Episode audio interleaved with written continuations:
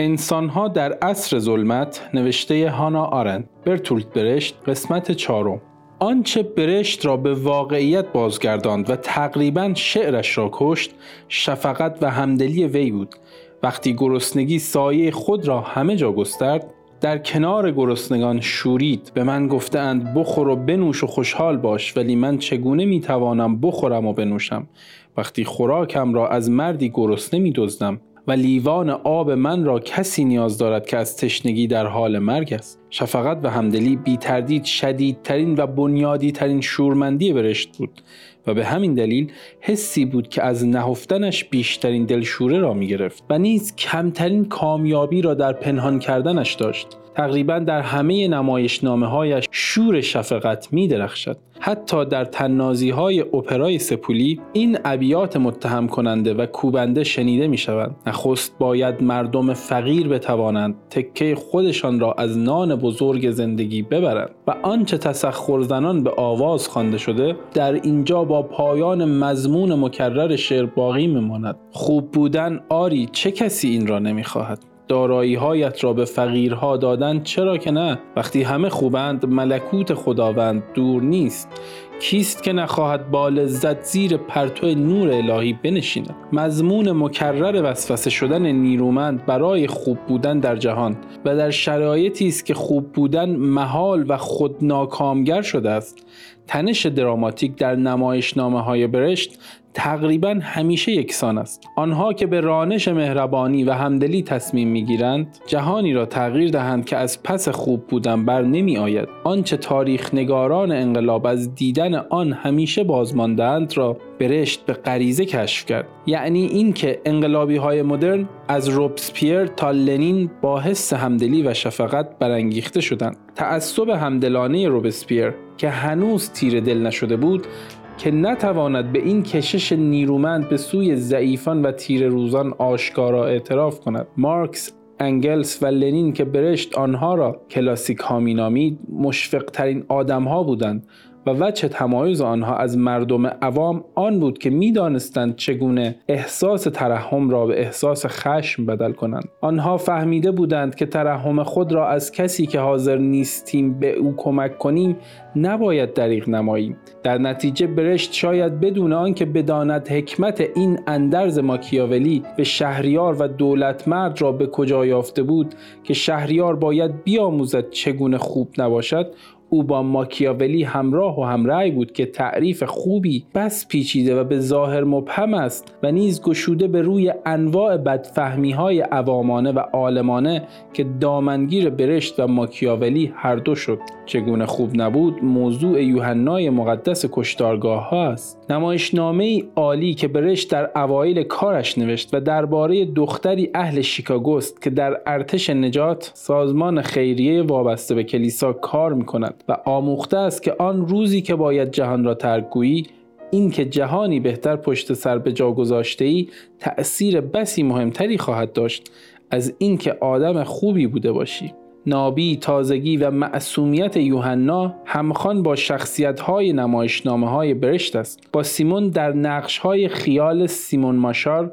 دختری که در زمان اشغال نازی رویای ژاندارک را می‌بیند با گروش در دایره های گچی قفقازی اثری که در آن همه گیر و گرفت خوب بودن یک جا بیان شده است. آنچه هولناک است وسوسه خوب بودن است. کمابیش با گیرایی مقاومت ناپذیر و پیامدهای خطرناک و مشکوک در عین حال مقاومت در برابر این وسوسه چه از سر دل مشغولی بیش از حد به ادامه حیات خود چه نجات جهان؟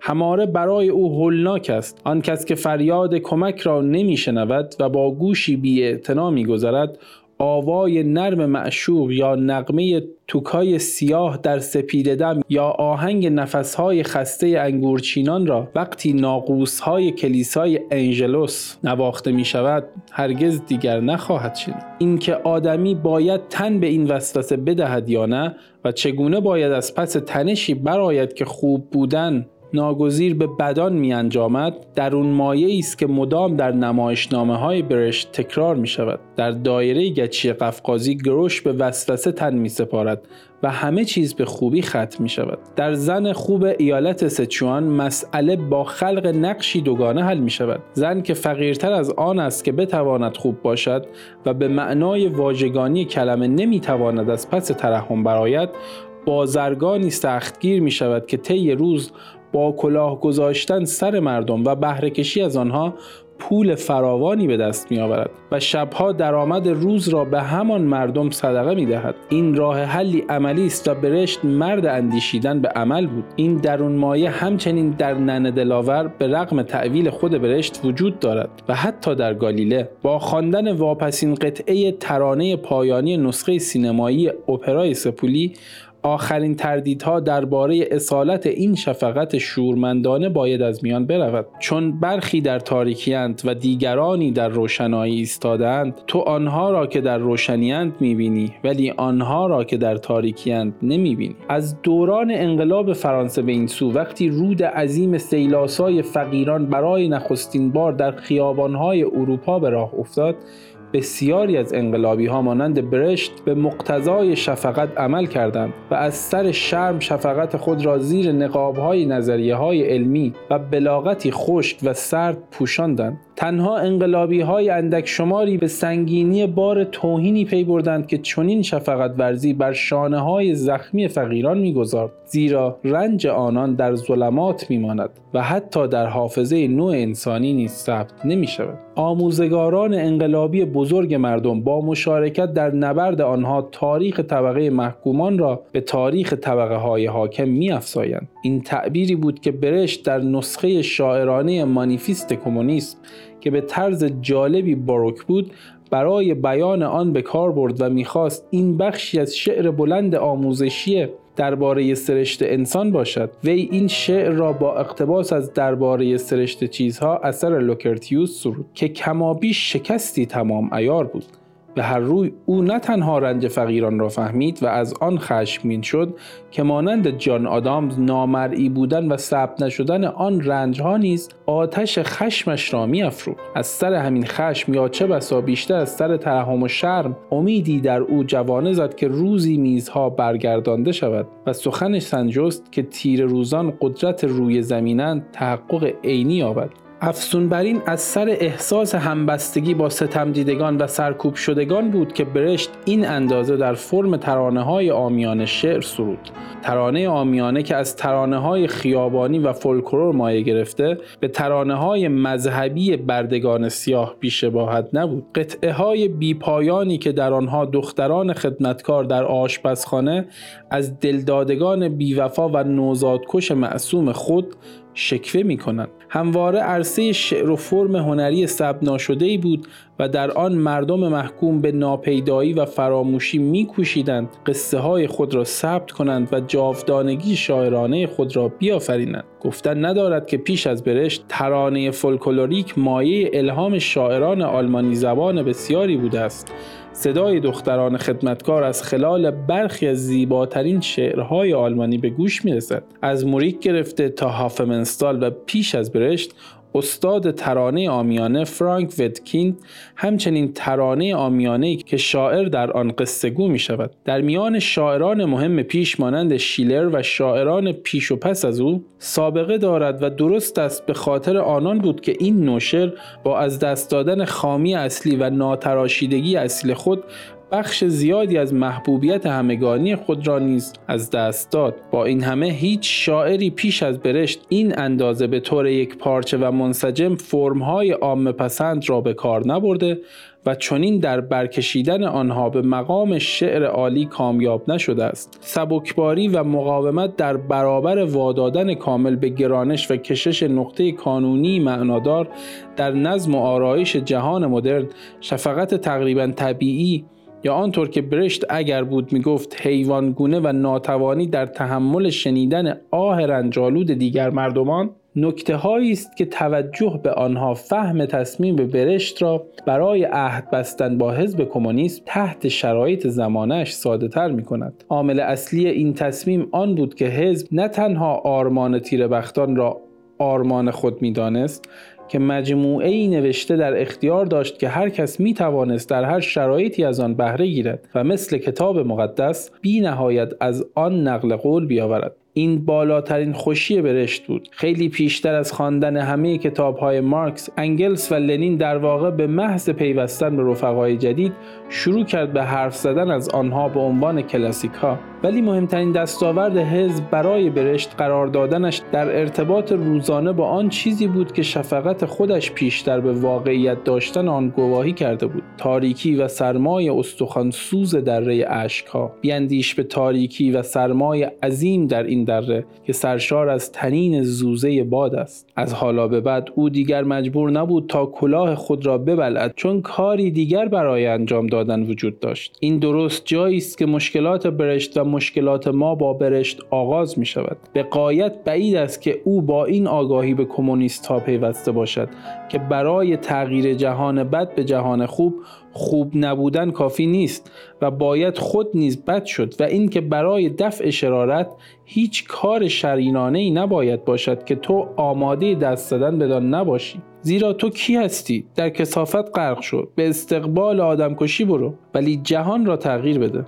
جهانی که نیاز به تغییر دارد. تروتسکی حتی در تبعید اعلام کرد که ما تنها همراه حزب و از طریق آن می توانیم برحق باشیم زیرا تاریخ هیچ راه دیگری برای برحق بودن پیش پا نگذاشته است. برشت این نکته را بست داد. یک انسان دو چشم دارد ولی حزب هزاران چشم. حزب هفت اقلیم را می بیند ولی یک انسان تنها یک شهر را. یک انسان می تواند نابود شود ولی حزب نمی تواند نابود شود. زیرا حزب نبرد خود را با روش های کلاسیک ها پیش می برد روش هایی که برآمده از شناخت واقعیتند آنطور که از چشمانداز نگاه امروز به گذشته به نظر می آید گرویدن برش به کمونیست ها آنطور که ممکن است به نظر آید آسان نبوده است. در این گرویدن تناقض ها و سنت شکنی هایی نهفته بود که حتی به متعهدانه ترین شعرهای او نیز خزیده و در آن باز تابیده است. نگذار کسی تو را به چیزی برانگیزد. برای خودت نگاه کن. آنچه خودت آن را نمیدانی آن را نمیدانی. صورت حساب را که قرار است به پردازی با دقت بخوان. آیا این حزب نبود که با هزار چشم چیزی را می توانست ببیند که من نمی توانم این حزب نبود که هفت اقلیم را می‌دید در حالی که من فقط شهر محل اقامتم را می توانم ببینم؟ با این همه این صحوهایی اتفاقی بودند. در سال 1929 در 16 همین کنگره حزب کمونیست استالین فرمان تصفیه اپوزیسیون راست و چپ را صادر کرد. با آغاز تصفیه اعضای حزب برشت احساس کرد که آنچه حزب در آن هنگام نیاز دارد دفاع از کشتن رفقای خود و مردم بیگناه است. در اقدام عملی شده وی چگونگی و دلایل توجیه کشتن انسانهای خوب بیگناه و بشردوستی را شرح می دهد که از بیعدالتی به خشم آمدند و به کمک ستم دیدگان شتافتند. اقدام عملی شده کشتن عضو حزب به دست رفقایش بود و نمایشنامه تردیدی بر جا نمی‌گذارد که آن شخص از نظر انسانی یکی از بهترین اعضای حزب است. درست به دلیل خوبیش به مانعی بر سر راه انقلاب بدل شده بود. وقتی این نمایشنامه برای نخستین بار در اوایل دهه سی در برلین اجرا شد قوقای فراوانی به پا کرد. امروز ما می‌دانیم که آنچه برش در نمایشنامه خود گفت تنها کوچکترین بخش حقیقت هولناک است ولی در آن زمان چند سال پیش از دادگاه های نمایشی مسکو هنوز این واقعیت آشکار نبود. از یک سو کسانی که حتی در آن هنگام در داخل یا خارج حزب مخالف سفت و سخت استالین بودند از اینکه برشت نمایشنامه‌ای در دفاع از مسکو نوشته خشمگین شدند. از آن سو استالینیست ها انتباق کوچکترین مشاهدات این روشن فکر با واقعیت های کمونیسم در روسیه را از بی خوبون انکار می‌کردند. برشت برای نوشته هایش هرگز شاهد ناسپاسی بیشتری از آنچه برای این نمایشنامه از دوستان و رفقایش دریافت کرد نبود. دلیل آن روشن است. او کاری را انجام داد که شاعران اگر به خود وانهاده شوند انجام می‌دهند. او حقیقتی را بر زبان آورد چنان آشکار که آن حقیقت برای همه رویت پذیر باشد. مسئله ساده کشته شدن مردم بیگناه بود و اینکه کمونیست ها لحظه ای درنگ در جنگیدن با دشمنانشان به کشتن دوستانشان دست دادند این تنها آغاز کار بود. مردم هنوز دچار تعصب افراطی انقلابی بودند ولی برشت آنقدر روشنفکر بود که جنون آمیزی روش کمونیست ها را تشخیص دهد. گرچه او مطمئنا پیش بینی نمی کرد کسانی که مدعی تلاش برای تحقق بهشت بر روی زمینند تازه در کار تثبیت و استقرار دوزخ شدند و هیچ شرارت و خیانتی نیست که آنها آمادگی ارتکاب آن را نداشته باشند. برشت قاعده های این بازی اهریمنی را نشان داد و البته توقع تحسین داشت. افسوس او امر جزئی کوچکی را از نظر انداخت. به هیچ روی بیان حقیقت نیت یا منفعت حزب نبود و مهمتر از به قلم هوادار سرشناسی مانند برشت به عکس تا آنجا که به حزب ارتباط داشت دغدغه اصلی آن فریب دادن جهان بود. بازخانی این نمایشنامه که چنان بلوایی به پا کرد آدم را از سالهای هولانگیزی آگاه می کند که فاصل میان ما و زمان نگارش و اجرای نخستین آن است. وقتی استالین آماده تصفیه نسل اولین حزب بلشویک شد شاید از آینده بینی شاعری بهره گرفت تا دریابد بهترین عناصر این جنبش در دهه های بعد کشته خواهند شد. برشت فاجعه های آن سالها را در ابعاد طوفانی واقعی می‌دید ولی در واقع آن فجایع که امروزه تحت‌الشعاع واقعه های وحشتناک بسی تاریکتر نیمی از آنها به فراموشی سپرده شدهاند در قیاس با تصور برشت جز طوفانی در یک استکان چای نبود برای ارتباط با ما آیدی صوفی underline کاپل را در اینستاگرام جستجو کنید.